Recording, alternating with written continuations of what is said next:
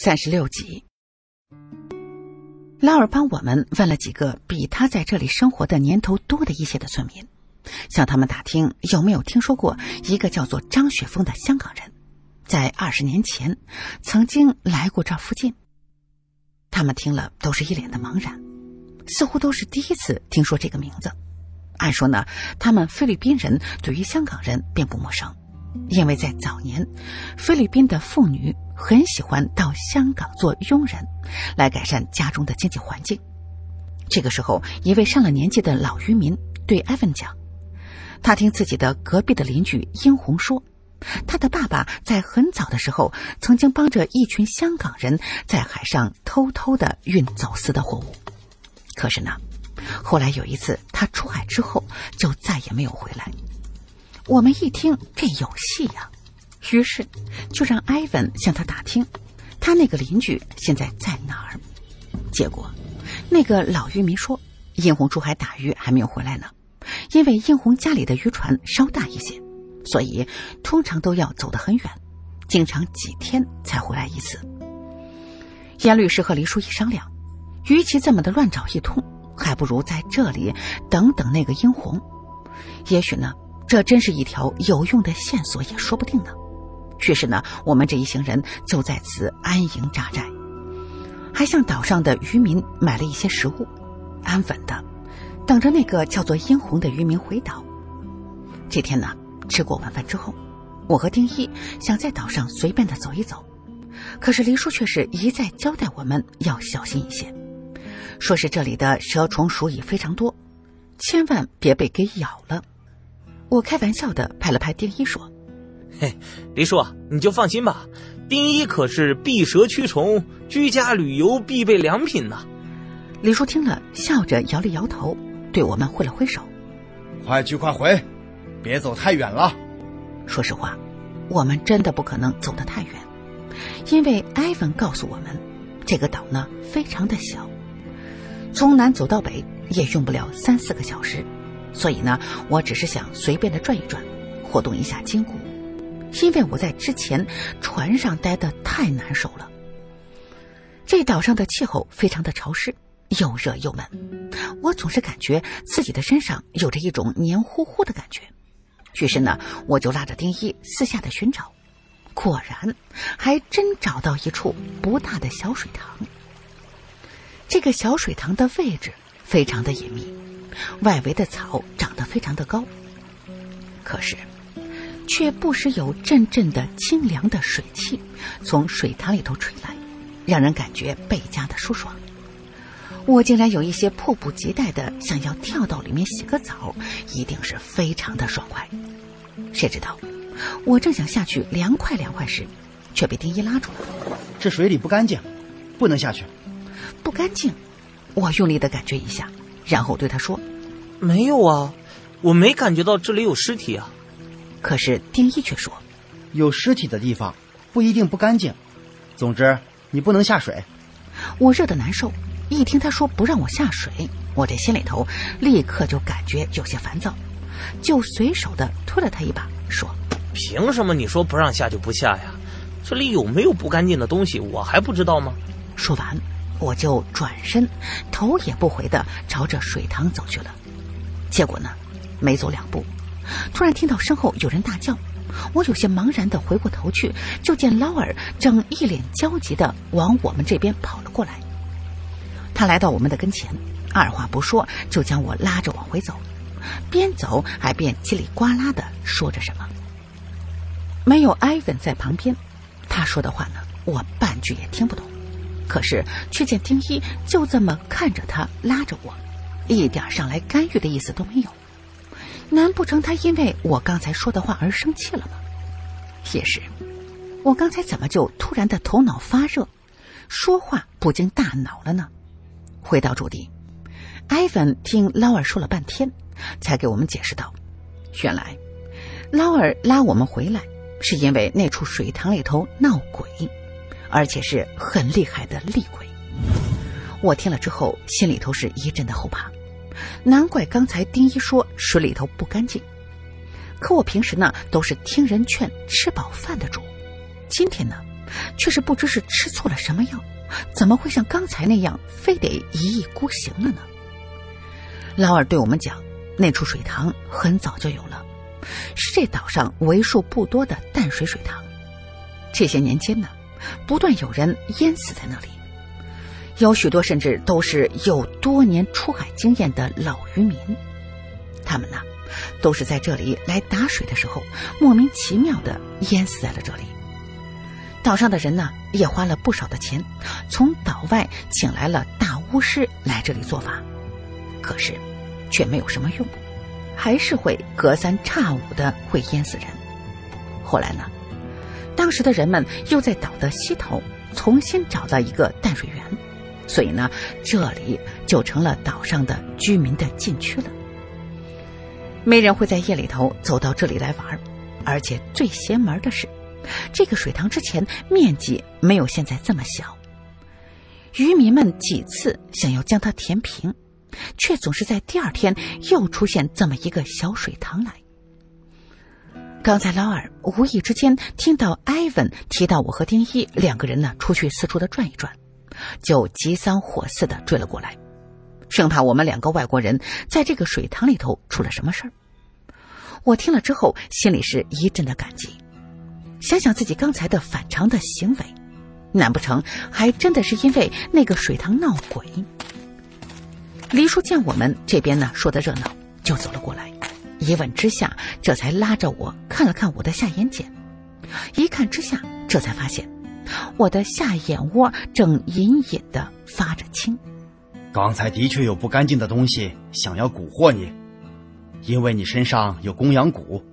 这些脏东西不能进你的身，就只能诱惑你自己下水了。黎叔面色难看的说：“我听了，忙看向丁一，可是他呢，却看都没有看我一眼，应该还在怪我刚才说的话。于是呢，我老脸一红，嗯，刚才，嗯，不好意思呀，我也不知道自己怎么了，你别生我的气啊。”丁一听我这么一说，竟是有些尴尬的说。谁生你气了？我只是在想，刚才那个水塘里到底是什么东西。黎叔没搭理我们两个，他让埃文对劳尔说，让他带着自己去看看那个水塘，也许呢能看出一个什么名堂来。埃文对劳尔说：“这位黎大师是中国有名的玄学大师，可以帮着他们驱鬼避凶。”老二听了，立刻是千恩万谢的将黎叔和众人。带到那个我们刚才去过的闹鬼的水塘，黎叔让我们都离水塘七尺远站着，而他呢，则是一个人走到了水塘的边上，手拿着罗盘观察着水塘的情况。就见他手里的罗盘指针正快速的旋转着，像是有股神奇的力量不停的牵引着他在自转。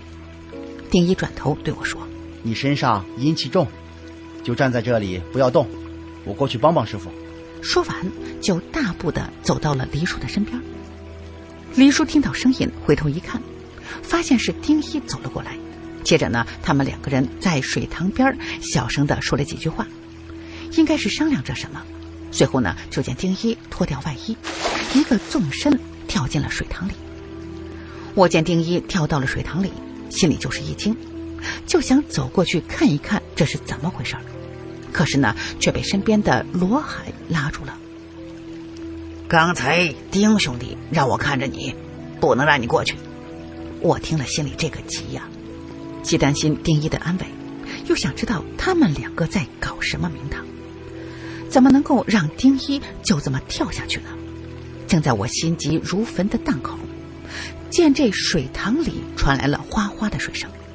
一个黑影动作麻利的从水塘里头爬了上来，我心里一喜，原以为是丁一上来了，结果就见黎叔一个闪身，竟然躲到了一旁，接着对着我们大喊：“都躲远点，别让他冲了！”我一听，这不对劲儿啊！如果这个黑影是丁一的话，黎叔怎么会说让我们都躲远一点呢？可是看这身形，又不像是别人呢。正在我犹豫之际，就见那个黑影竟然直奔我而来。那东西很快就到了眼前，我这才看清他就是丁一。可是此时的丁一却被一团黑气笼罩着，双眼里头隐隐渗着红光。他伸出双手，狠狠地扑向了我。事情发生的太快，旁边的罗海想伸手拉开我，却已经为时已晚。丁一那满是黑气的手，眼看着就要碰到我的时候，竟突然的停了下来，然后一点点的向后退去。这时，丁一的脸从黑气之中露出来，他的脑门上已经渗出了一层的冷汗，黑气迅速的退到了丁一的下半身，他的双手似乎呢得到了解脱，就见他边挣脱黑气，边对我大喊：“快把玄铁刀拿出来！”我猛地一下子就反应过来，赶紧伸手将裤管里的那柄玄铁刀抽出来。可是即便如此，我也不知道接下来该怎么办，只能徒劳的拿着刀，紧张的看着丁一。丁一身上的黑气似乎呢又变强了，刚才还只是缠着他的双腿，这会儿呢却又蔓延到了胸口。一直站在水塘边上的黎叔突然的对着豪哥说。找两个水性好的下水，这塘里有个东西，给我捞出来。本地人自然是不敢下水的，所以黎叔才让豪哥的人下水。豪哥的人呢，都不是怂包，立刻有两个人脱下了上衣，迅速跳进了水塘里。丁一还在和那个黑影纠缠着，我手里拿着玄铁刀，不知道该怎么办才好。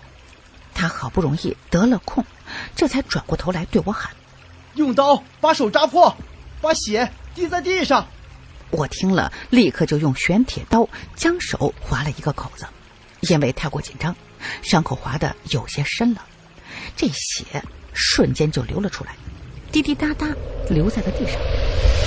刚才还缠着丁一的黑影，就像一阵风一样，迅速的飘到我滴血的地面，将地上的血快速的吸干，接着竟然沿着我正在滴落的血滴，慢慢的向上爬来。我被眼前的一幕给惊呆了，还好这丁一反应迅速，他一把将我受伤的手指紧紧的攥紧，黑影没有了血液的衣服瞬间的又掉回了地上。这个时候，就听到豪哥的两个队员从水塘里头钻了出来，大声的喊道：“找到了，李大师，您看看是不是这个东西？”就见其中的一个队员将手里的一个黑乎乎的东西扔在了岸上。李叔立刻的蹲下来查看，然后高兴的说：“哈哈，对，就是这个东西在作祟。”这个时候，丁一呢将我拉到一旁，就见那地上的那团黑气像是被困在我的血液之中，如何都不能离开了。眼前的情景我还是第一次见到，就见那团黑气在我的血里头不停的打着转，却像是找不到出去的方向。丁一从我手里头拿过玄铁刀，然后让我自己攥紧出血的手指，就直奔梨树跑去了。我看着丁一的背影，再看看这地上的这团东西，我这心里头顿时有些害怕，心里觉得吧，还是跟在丁一的身边安全一些，就想呢也跟着他过去。可是却见他一路疾驶的跑到了黎叔跟前。看了一眼他脚下那个黑乎乎的东西，然后手起刀落，就听“噗”的一声，玄铁刀竟扎进了那东西里。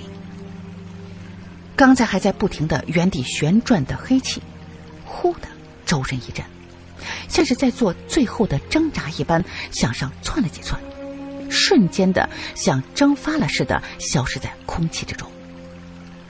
看着我之前滴血的地上。竟留下一滩恶臭的黑血。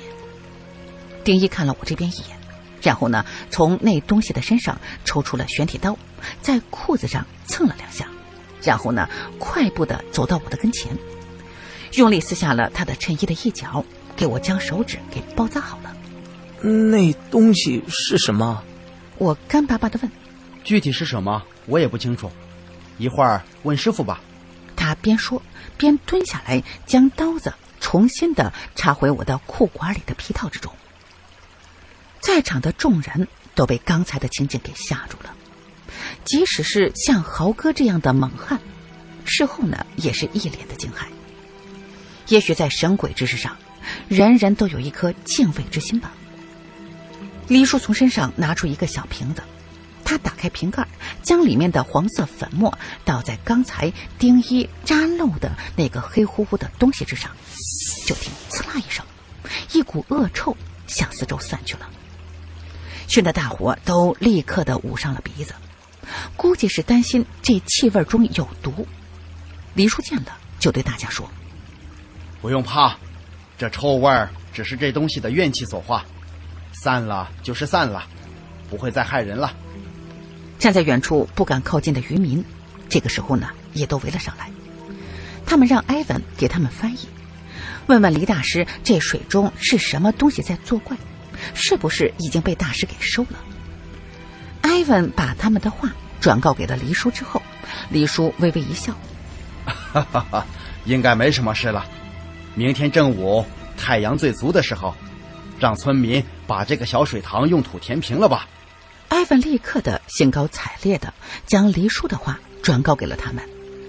就见这些朴实的渔民听了是一阵的欢呼，就像是过节一样的开心。看来这个水塘还真是给他们带来了不少的困扰。我走到了黎叔的身旁，仔细看着地上的奇怪的东西。它的中间被丁一扎了一个窟窿，从外形上看，感觉呢像是一个碗。我用树枝儿拨开上面附着着的淤泥，看到它的表面上还有一些奇奇怪怪的图案。这个时候，我慢慢的蹲了下来，忍不住想伸出手去摸那个东西。李叔正在身上摸索着打火机，没有注意我的动作。丁一虽然看到了，可是这会儿呢，他离我太远。别动！丁一大叫一声，李叔立刻的低头看向我，然后脸色一变，伸手便去拉我。可是呢，这个时候已经什么都晚了，我的手指早就已经触碰到那东西上的奇怪的花纹。轰隆一声，我被一股大力弹到了十几米之外，还好被一棵大树挡住了。不然，肯定摔得不轻。可饶是如此，我还是感觉浑身酸疼，眼前一阵阵的冒着金星。金宝，丁一几步呢，就跑到了我的身边。你怎么样？都怪我没提前告诉过你，那东西你不能碰。我一口气还没倒上来，半天说不出一句话。李叔这个时候也跑了过来，上来就要掐我的人中穴。这老家伙不会就这么一招吧？可是，也奇了怪了，这招对于我来说还真是百试百灵。我立刻就一口气上来，疼得哼哼了出来。臭小子，手怎么这么快？一个没注意你就给摸上了。那东西就你不能碰，知不知道？李叔生气的说。我有气无力的说：“我的亲叔啊！”我哪里知道啊！要是知道会是现在这样，我肯定离他十万八千里才好呢。黎叔见我还能顶嘴，就知道呢我已经没事了，就让丁一慢慢的扶我起来。谁知道他刚一碰我，我就疼得吱哇乱叫，像是要了我的命一样。严律师一看我的情况，立刻让他们随传来的医生来给我看一看。医生检查之后。别的呢，倒没有什么，就是我的这左边的胳膊应该是脱了臼了，所以才疼得这么厉害。严律师听了，立刻就问医生：“呃，那你们能不能帮他医好呢？”